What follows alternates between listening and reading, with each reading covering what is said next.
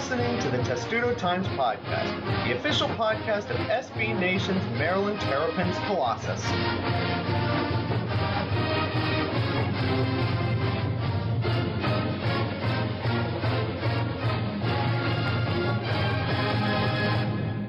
and welcome to episode 55 of the Testudo Times podcast, where it's five days after Maryland beat FIU, and we've almost forgotten about how easy that game was. It's weird. Games played on Friday nights on weird TV networks with announcers that sounded like they kind of hated each other.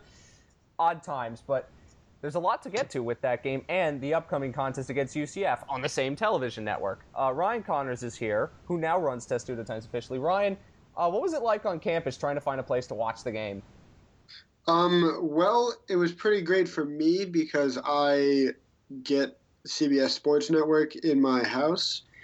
We well, I do too, but you had to be a certain customer of a cable company. To yeah, we have to stream. you have to pony up the uh, big bucks, and luckily I live in a house with five other dudes who like sports as much as I do. Oh, so you ponied so, up for cable? Oh, okay. Yeah, we have uh, we have all the like the sports channels and stuff, but uh, generally on campus. Um, when I venture there, which is not that often, um, people were kind of like, they're like, wait, it's on CBS Sports Network? Like, a lot of people didn't really know until you talked to them about it, and then they're like, well, I guess I'll. It was pretty much either I'll go watch it at Cornerstone or, well, I don't care. Uh, I watched a lot of football at Cornerstone, and uh, let's just say that it, at times it was a great place to watch a game, and other times it wasn't. But that's because my sure. game was on one very small TV in the corner, usually on Sundays. Uh, Thomas is here, and Thomas lives on campus. So, how did you watch the game on Friday? And presumably, how are you going to watch the game Saturday night? Well, I just went to I just went to Ryan's house, and really? we covered it. Yeah, as a group effort. I mean, he's like a five minute walk from my house, as it turns out. So it was just a nice little uh, Testudo Times outing. Matt Allentuck showed up in the second half. Oh, you got the whole band um, together. Yeah, yeah. Matt yeah. was covering a uh, WNBA game that night. That's fun. Yeah, WNBA. WNBA. I had a little thing with them uh, last night regards to TV and soccer things I wanted to watch, but that's neither here nor there. Uh, let's try to remember all of the great things from the game against Florida International because there were a lot of them. Uh, I'll start with you, Ryan. Were you surprised that that game ended up being as big of a, a blig, big of a blowout as it turned out to be? Definitely. I mean, like everyone else, I figured it would be closer. I think in my prediction, I thought it was going to be about a seven or ten point game, which exact shows you exactly how much I know. But uh, yeah, I think it was surprising that Maryland did so many things well, and also surprising that Florida International didn't. Uh, FIU lost their quarterback Alex McGough uh, pretty early on, and that probably, you know, it's going to be harder to run an offense when you know you're starting quarterback.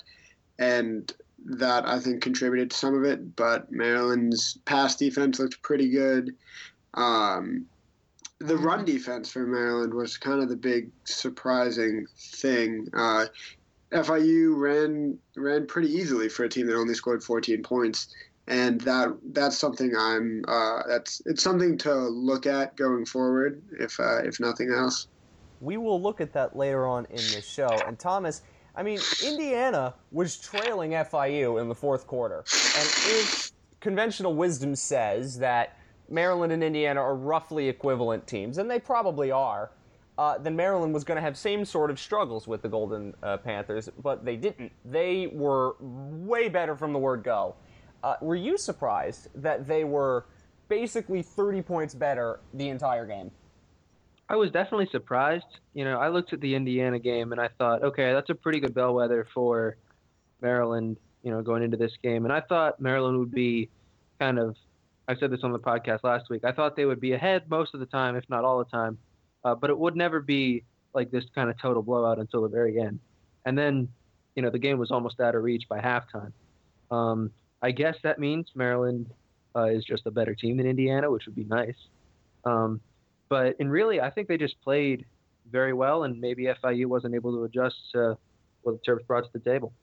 Let's talk about some of the things from this game. And number one is Perry Hills. And I think somebody said on Twitter, if this is what Perry Hills is really like as a quarterback, then what the heck were we doing with four years of Randy Edsall? Because he looked more like a competent college mm-hmm. quarterback mm-hmm. than ever before. Now, again, he's not this isn't Josh Rosen or Lamar Jackson levels of amazing, right? But this is it's Perry Hills, and he had been strangely, I mean, incompetent for a while. But on Friday, Alex, uh, Alex, Ryan, you see where I'm going with this? I keep thinking Alex was on the show, and he's not. Sorry, Ryan. Is that the best Perry Hills has ever played at Maryland? Um, I mean, I wasn't around for his freshman year Trust debacle, me, it was not better but than that. uh, It was not better I- than that. I imagine it was. He, I mean, he excelled at the short passing game. He had the long bomb to DJ Moore that was just perfect, and he really seemed like he did everything well, as opposed to against Howard, he did everything well that was asked of him, but that was really only throwing within five yards of the line of scrimmage. Uh, this time, he aired it out when he could, and it definitely worked out. Absolutely, it did. And I think Thomas's deep passing was way better than most of us thought. The touchdown pass to DJ Moore was great, and he had some other throws uh, well beyond the line of scrimmage that were also really great. And we saw also more trick plays. You know, we saw a couple of Will Likely plays, we saw a couple of double reverses, stuff like that. Was that more like the Walt Bell offense we're going to see all season? Because against Howard, it's clear they kept tricks from going public. Well, I think to answer the first part of your question, um, you know, Walt Bell talked a while ago about how good Perry's deep ball was, and we didn't see it against Howard. And I mean, we saw it a little in the spring game, but of course, you know, that was the spring game. And so then he busts it out in the first half against FIU, and it's like this perfect pass to DJ Moore. And, you know, we're like, okay, okay, you know. And then um, as far as trick plays, you know, we knew we were going to see a little bit of Will Likely. Um, you know, what what we saw of him in this game wasn't sort of crazy, but the the DJ Moore pass to Perry Hills, they said they had run that a few times in practice, and DJ Moore was always underthrowing Perry Hills. Um, but this time, you know, he put a little more on it, hit him in the chest, and uh, it was a, I believe, 21 yard gain. That was in the red zone too, so it was incredibly impressive. Quickly on the running game, it was still it was very good. I think the most impressive out of all the running backs was obviously Lorenzo Harrison's touchdown run on his first carry. I think the running game's much more of the same, but you know, we, we saw, Ryan, how effective this running game could be rotating backs in and out all the time in almost every different play. Uh, the running game is still the strength of this team, and against better teams, it's going to become a weapon when you have so many players you can use in different situations, and then you'll have Wes Brown coming back by Big Ten play. Yeah, I think this was sort of the so far, and you know, obviously only through two games, this has kind of been the best case scenario that you've got, you know, five or however many running backs all playing as well as could as could have been expected. Um, we didn't see as much Jake Funk in the last game, and I think when Wes Brown comes back, you can expect Jake Funk to sort of fade into the background a little bit. Not that he'll be gone entirely, but that it'll be. I mean, because there's still even with an offense that moves as fast as Walt Bell's does, there's still only so many people you can give the ball to. So I think Wes Brown will come back, and it'll probably be a rotation of him.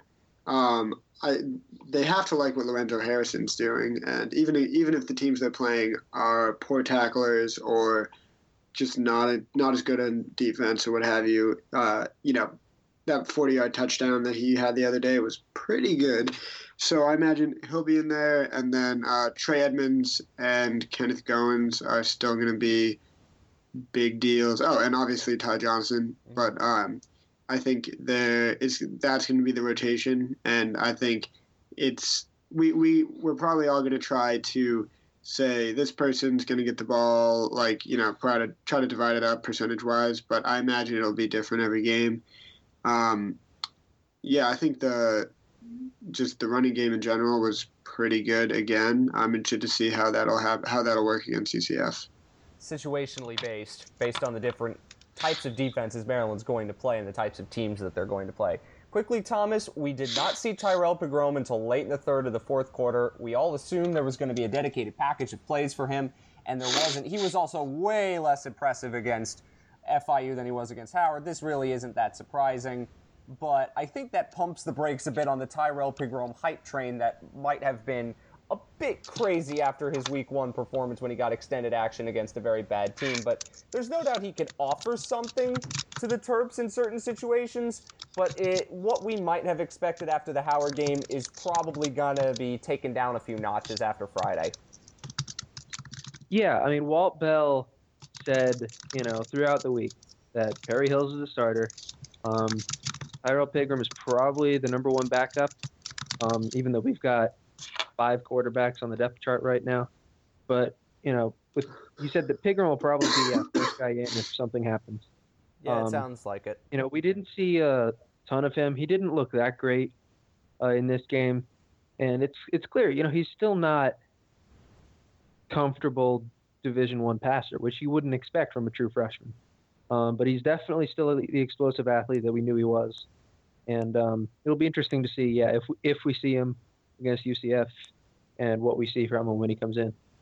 Let's quickly move over to the defense. Ryan, I know you want to talk about the rush defense, but I want to talk about J.C. Jackson, who do played despite uh, his academic issue that I was surprised got resolved as quickly as it did. And we saw why J.C. Jackson was as hyped as he was because he had one pass thrown his way that was completed, and it was a ball that was underthrown because of the rain. He couldn't adjust to it. Other than that, he was pretty much locked down. Again, this is FIU. They've got some good players. John Smith is an interesting tight end that plays as a wide receiver, but Jackson was great. And with Will Likely playing a lot more in the slot now with Andy Buh's defense, Jackson is basically the number one corner, and he's going to be going up against the best receivers for every team. And as we get deeper into Big Ten play, that's going to become a pretty big area of concern for the Terps. And J.C. Jackson has stepped up really well already. I can't wait to watch him against better better teams because he might be doing even bigger and better things against those better teams and get noticed more for it.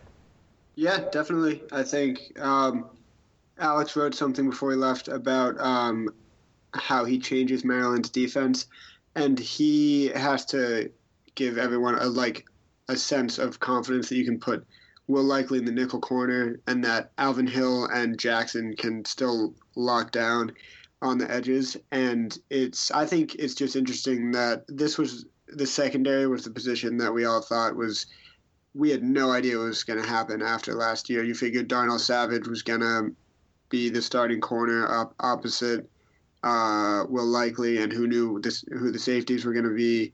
And now all of a sudden, it seems like one of the more sure units on the team.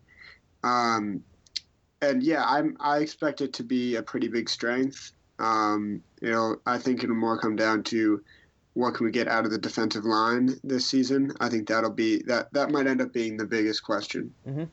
I completely agree with you. And jumping on that point, Thomas, is the rush defense, which a lot of people have some concerns about, and I think rightly so. There was a lack of pressure on the quarterbacks against Howard, and in this game, the rush defense wasn't particularly good. Now, I think some of it's a misnomer because they were playing a true freshman quarterback that runs a lot, uh, kind of like Tyrrell Pigrome in a way. But the rush defense was certainly concerning, especially on that one drive where they just got gashed. And again, in the Big Ten, you're playing against teams that can run the football really well. Uh, what's your level of concern for the defensive line in the run game? Um, I would want to see one more kind of lackluster performance before I kind of, you know, talk about skies falling and things like that.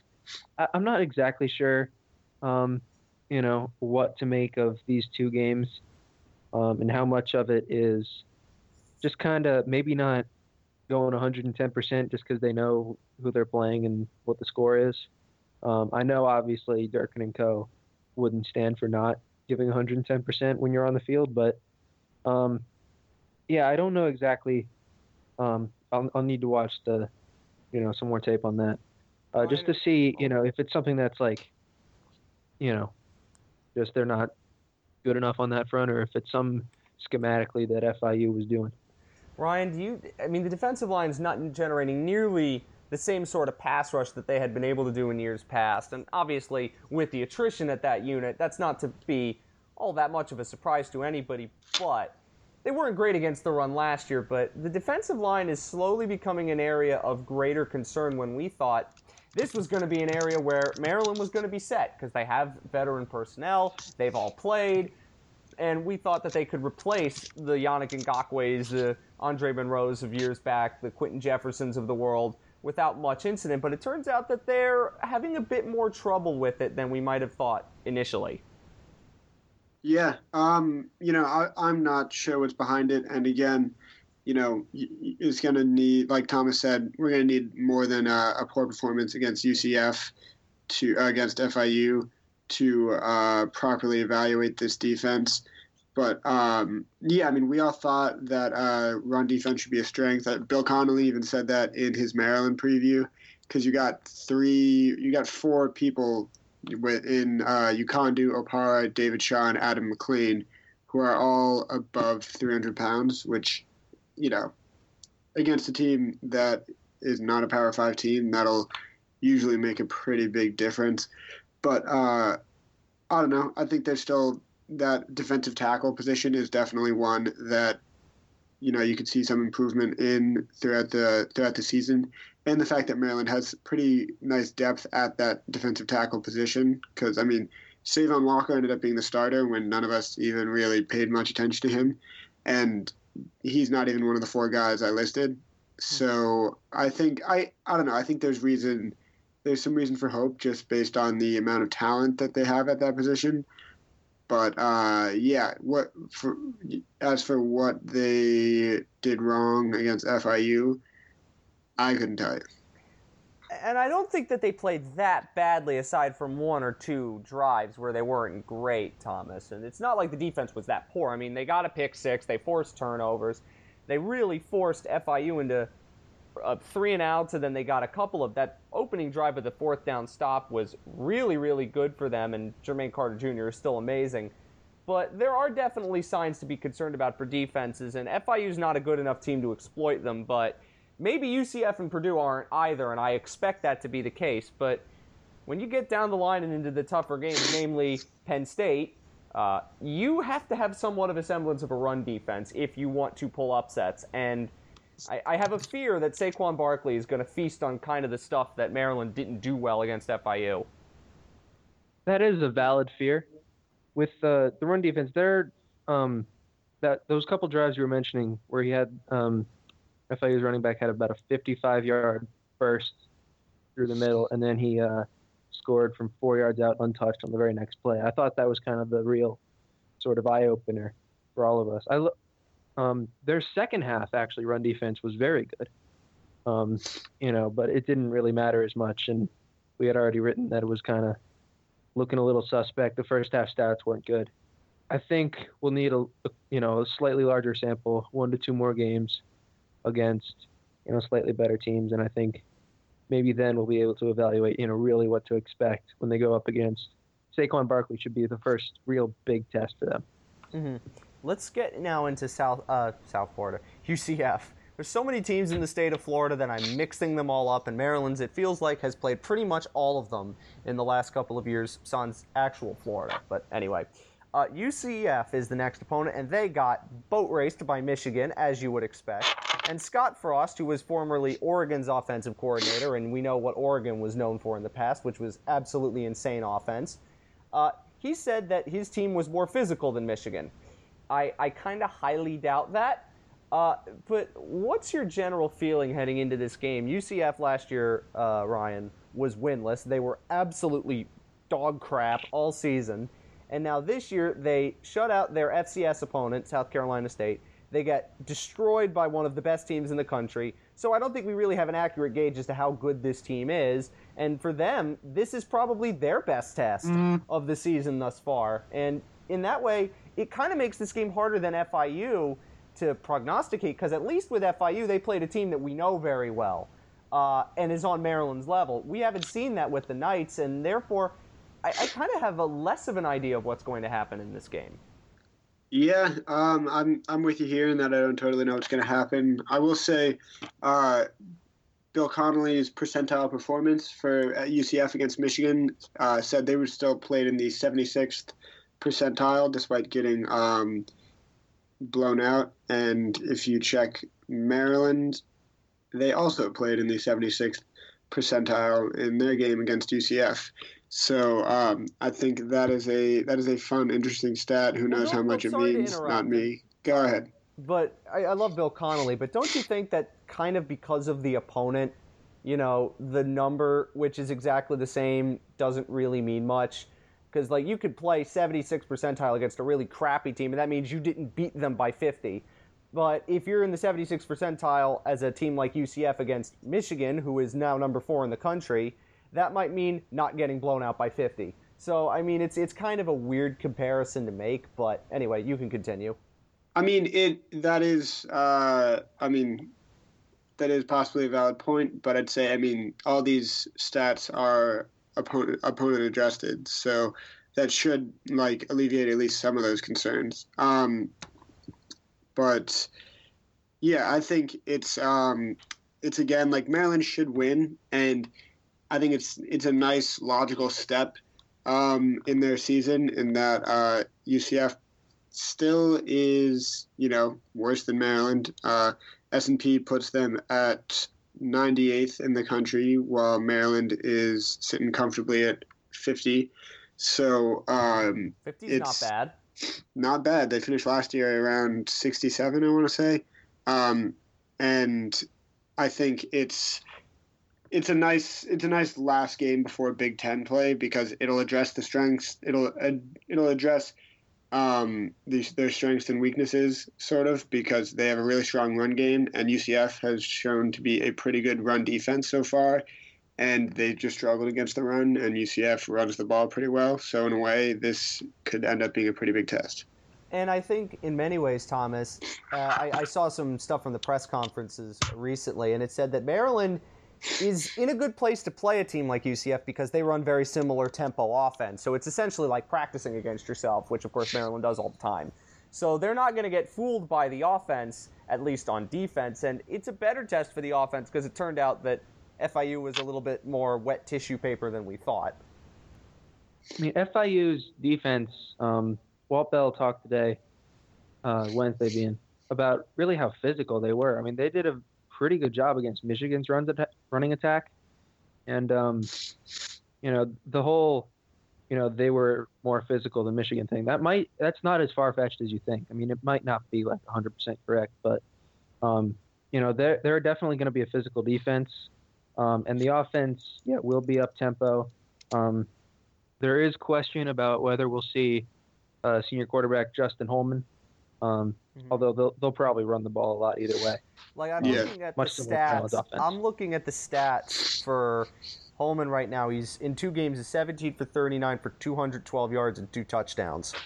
Like as a as a team, they have thrown for 329 yards, uh, 321, excuse me, in two games. That's nothing in college football. So if Mar- I mean, in theory, then Ryan, if Maryland could stop the run, then they're in good shape. In theory, that is correct. Uh, yeah, no, that's that's that's pretty much it. I think I think if Maryland does a good job of stopping the run, there's just like a 100% chance that they win this game. Uh, and I think it's certainly not a given that they don't do well stopping the run. But uh, we'll we'll have to see. It's just it's it's weird with the small sample size with this team, um, and the general idea that they went terrible against the run last year. I don't think, and the new scheme. We don't. We just like. I feel like there's just so many unknowables here. Again, it's against Maryland's played against two teams that aren't particularly good, and UCF has played one team that they were clearly better than and one team that they were clearly inferior to. So we kind of don't really know the level of either team yet, which definitely, I guess, hurts our ability to prognosticate. And I mean, UCF for some is they're not going to be a terrible team, but they're certainly not probably on the level of the middle range Big Ten teams Maryland's going to play upcoming. Uh, Ryan, who are some players that you want to see some more from in this game? Because against FIU, we saw DJ Moore become DJ Moore again, and he was awesome.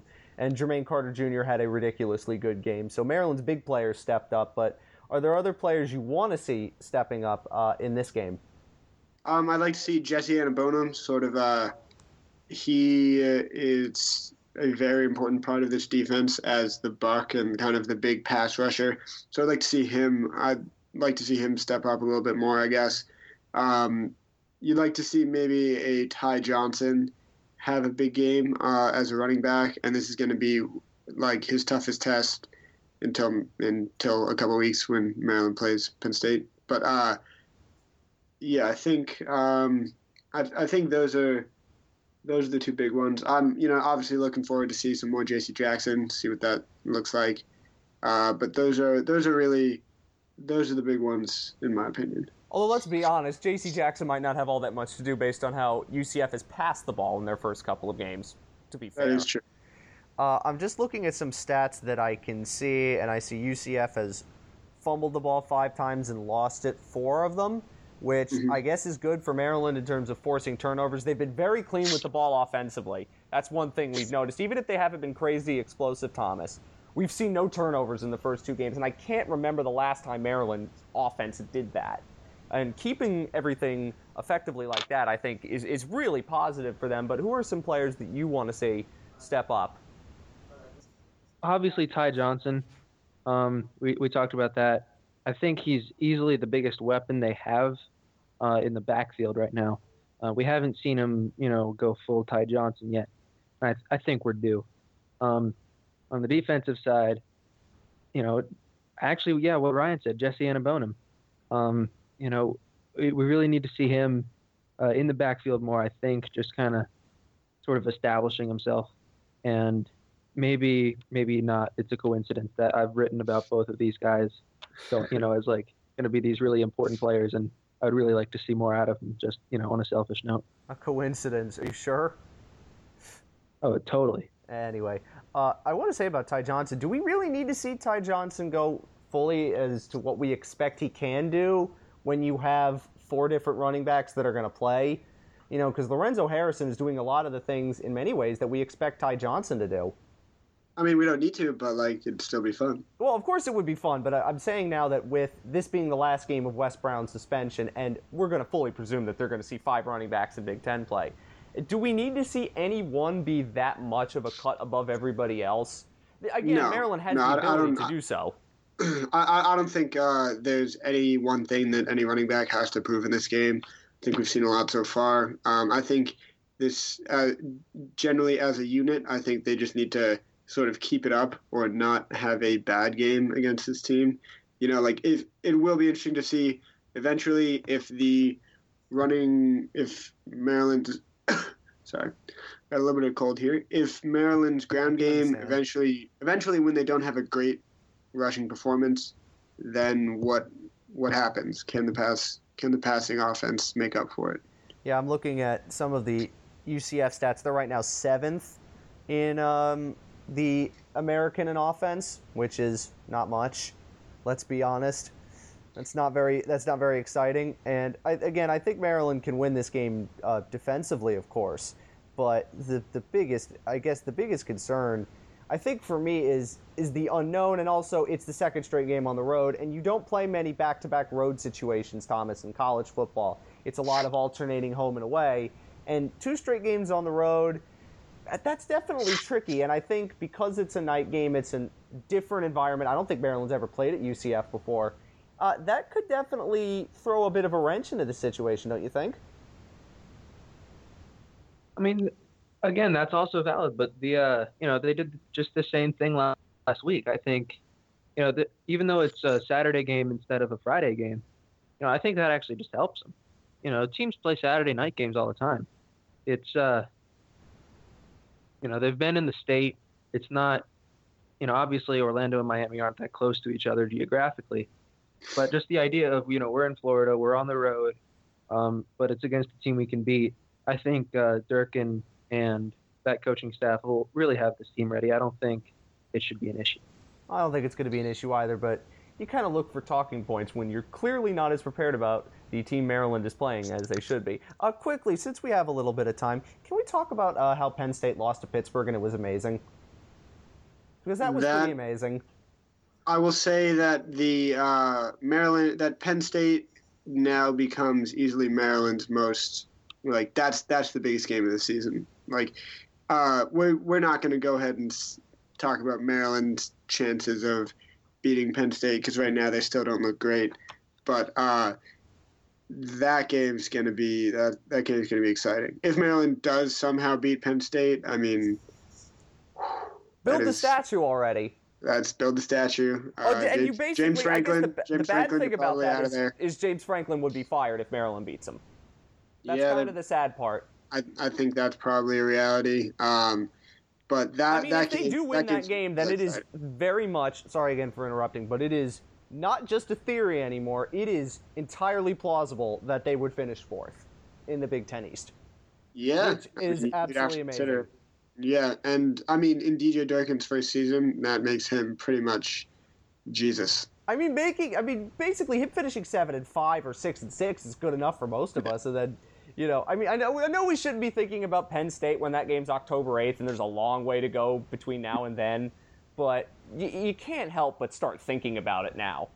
Like, yeah, and hey, I mean, you, you can you can think about it. Why not? It's it's what it's what we're here for. I think, um, you know, the team's still only two and zero. They've beat two teams that are clearly not very good, and uh, you know, we can we can speculate around about the whatever happens in the season. That's you know, we that, that's that's our job. But uh, you know, we just got to keep in mind that who who knows who knows what could happen.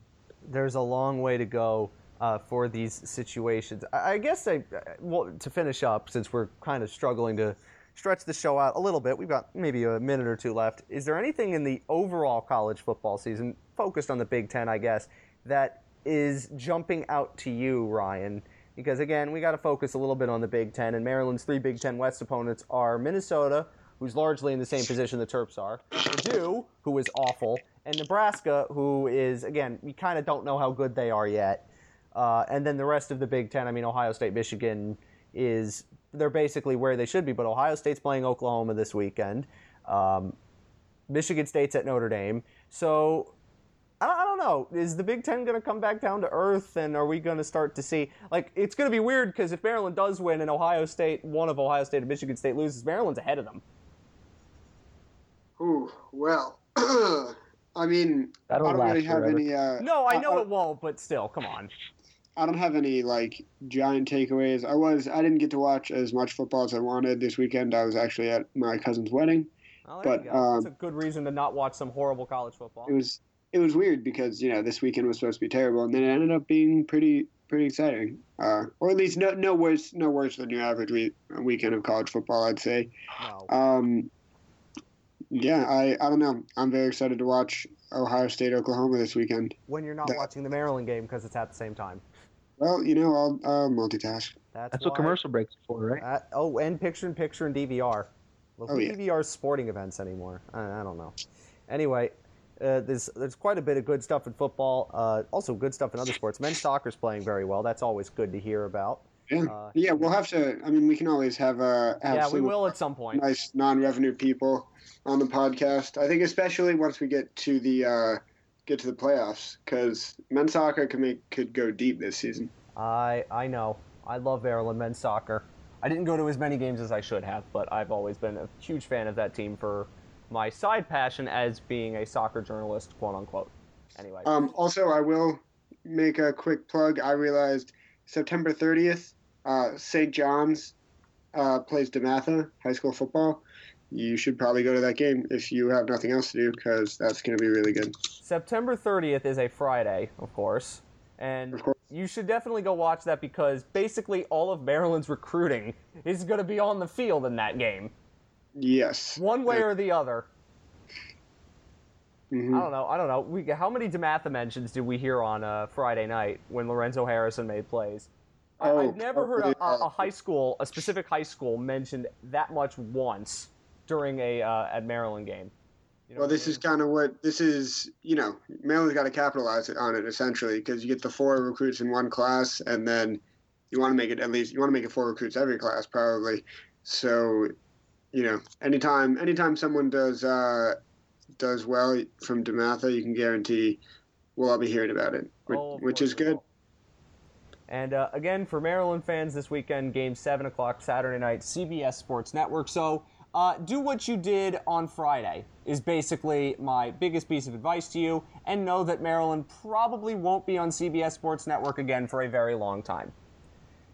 Knowing, Oh. knowing, yeah, well, knowing what I know about college football TV contracts, and I shouldn't know as much as I do, Maryland does not play a team that would require them to be on CBS Sports Network next season, which I guess is really good. Might be on Fox a lot more. That's a thing that could definitely happen. but Fox, it won't be on Fox has live streams, so we're good. Fox has live streams that are more difficult to access, as I found out today with soccer related things. But that is not a big deal, and you shouldn't care about that. But anyway, thank you both for being on the show and giving us the insight that you always do, Ryan. It's been a pleasure. Mm, Been, always a pleasure to be here.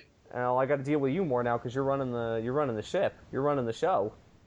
Yeah, yeah, it's uh, you know, Alex, Alex will be around doing some stuff, but uh, He'll be yeah, back for, on the show soon. for those for those of you who don't know, Alex is, has a full time job at SB Nation now. He's now Mm-hmm. a uh, contributing editor, and I'm the managing editor. With Thomas and Matt Ellentuck are the assistant managing editors. So uh, yeah, it's uh, it's gonna be a fun time. How happy are you with your promotion, Thomas?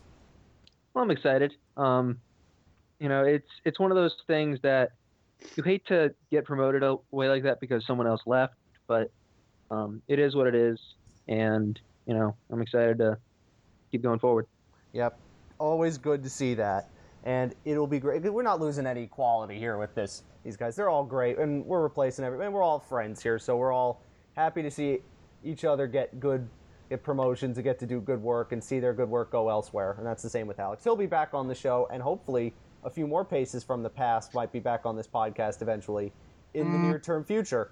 Uh, anyway, this has been a great show. Thank you very much for listening. Enjoy the game Saturday night, but of course, go Terps.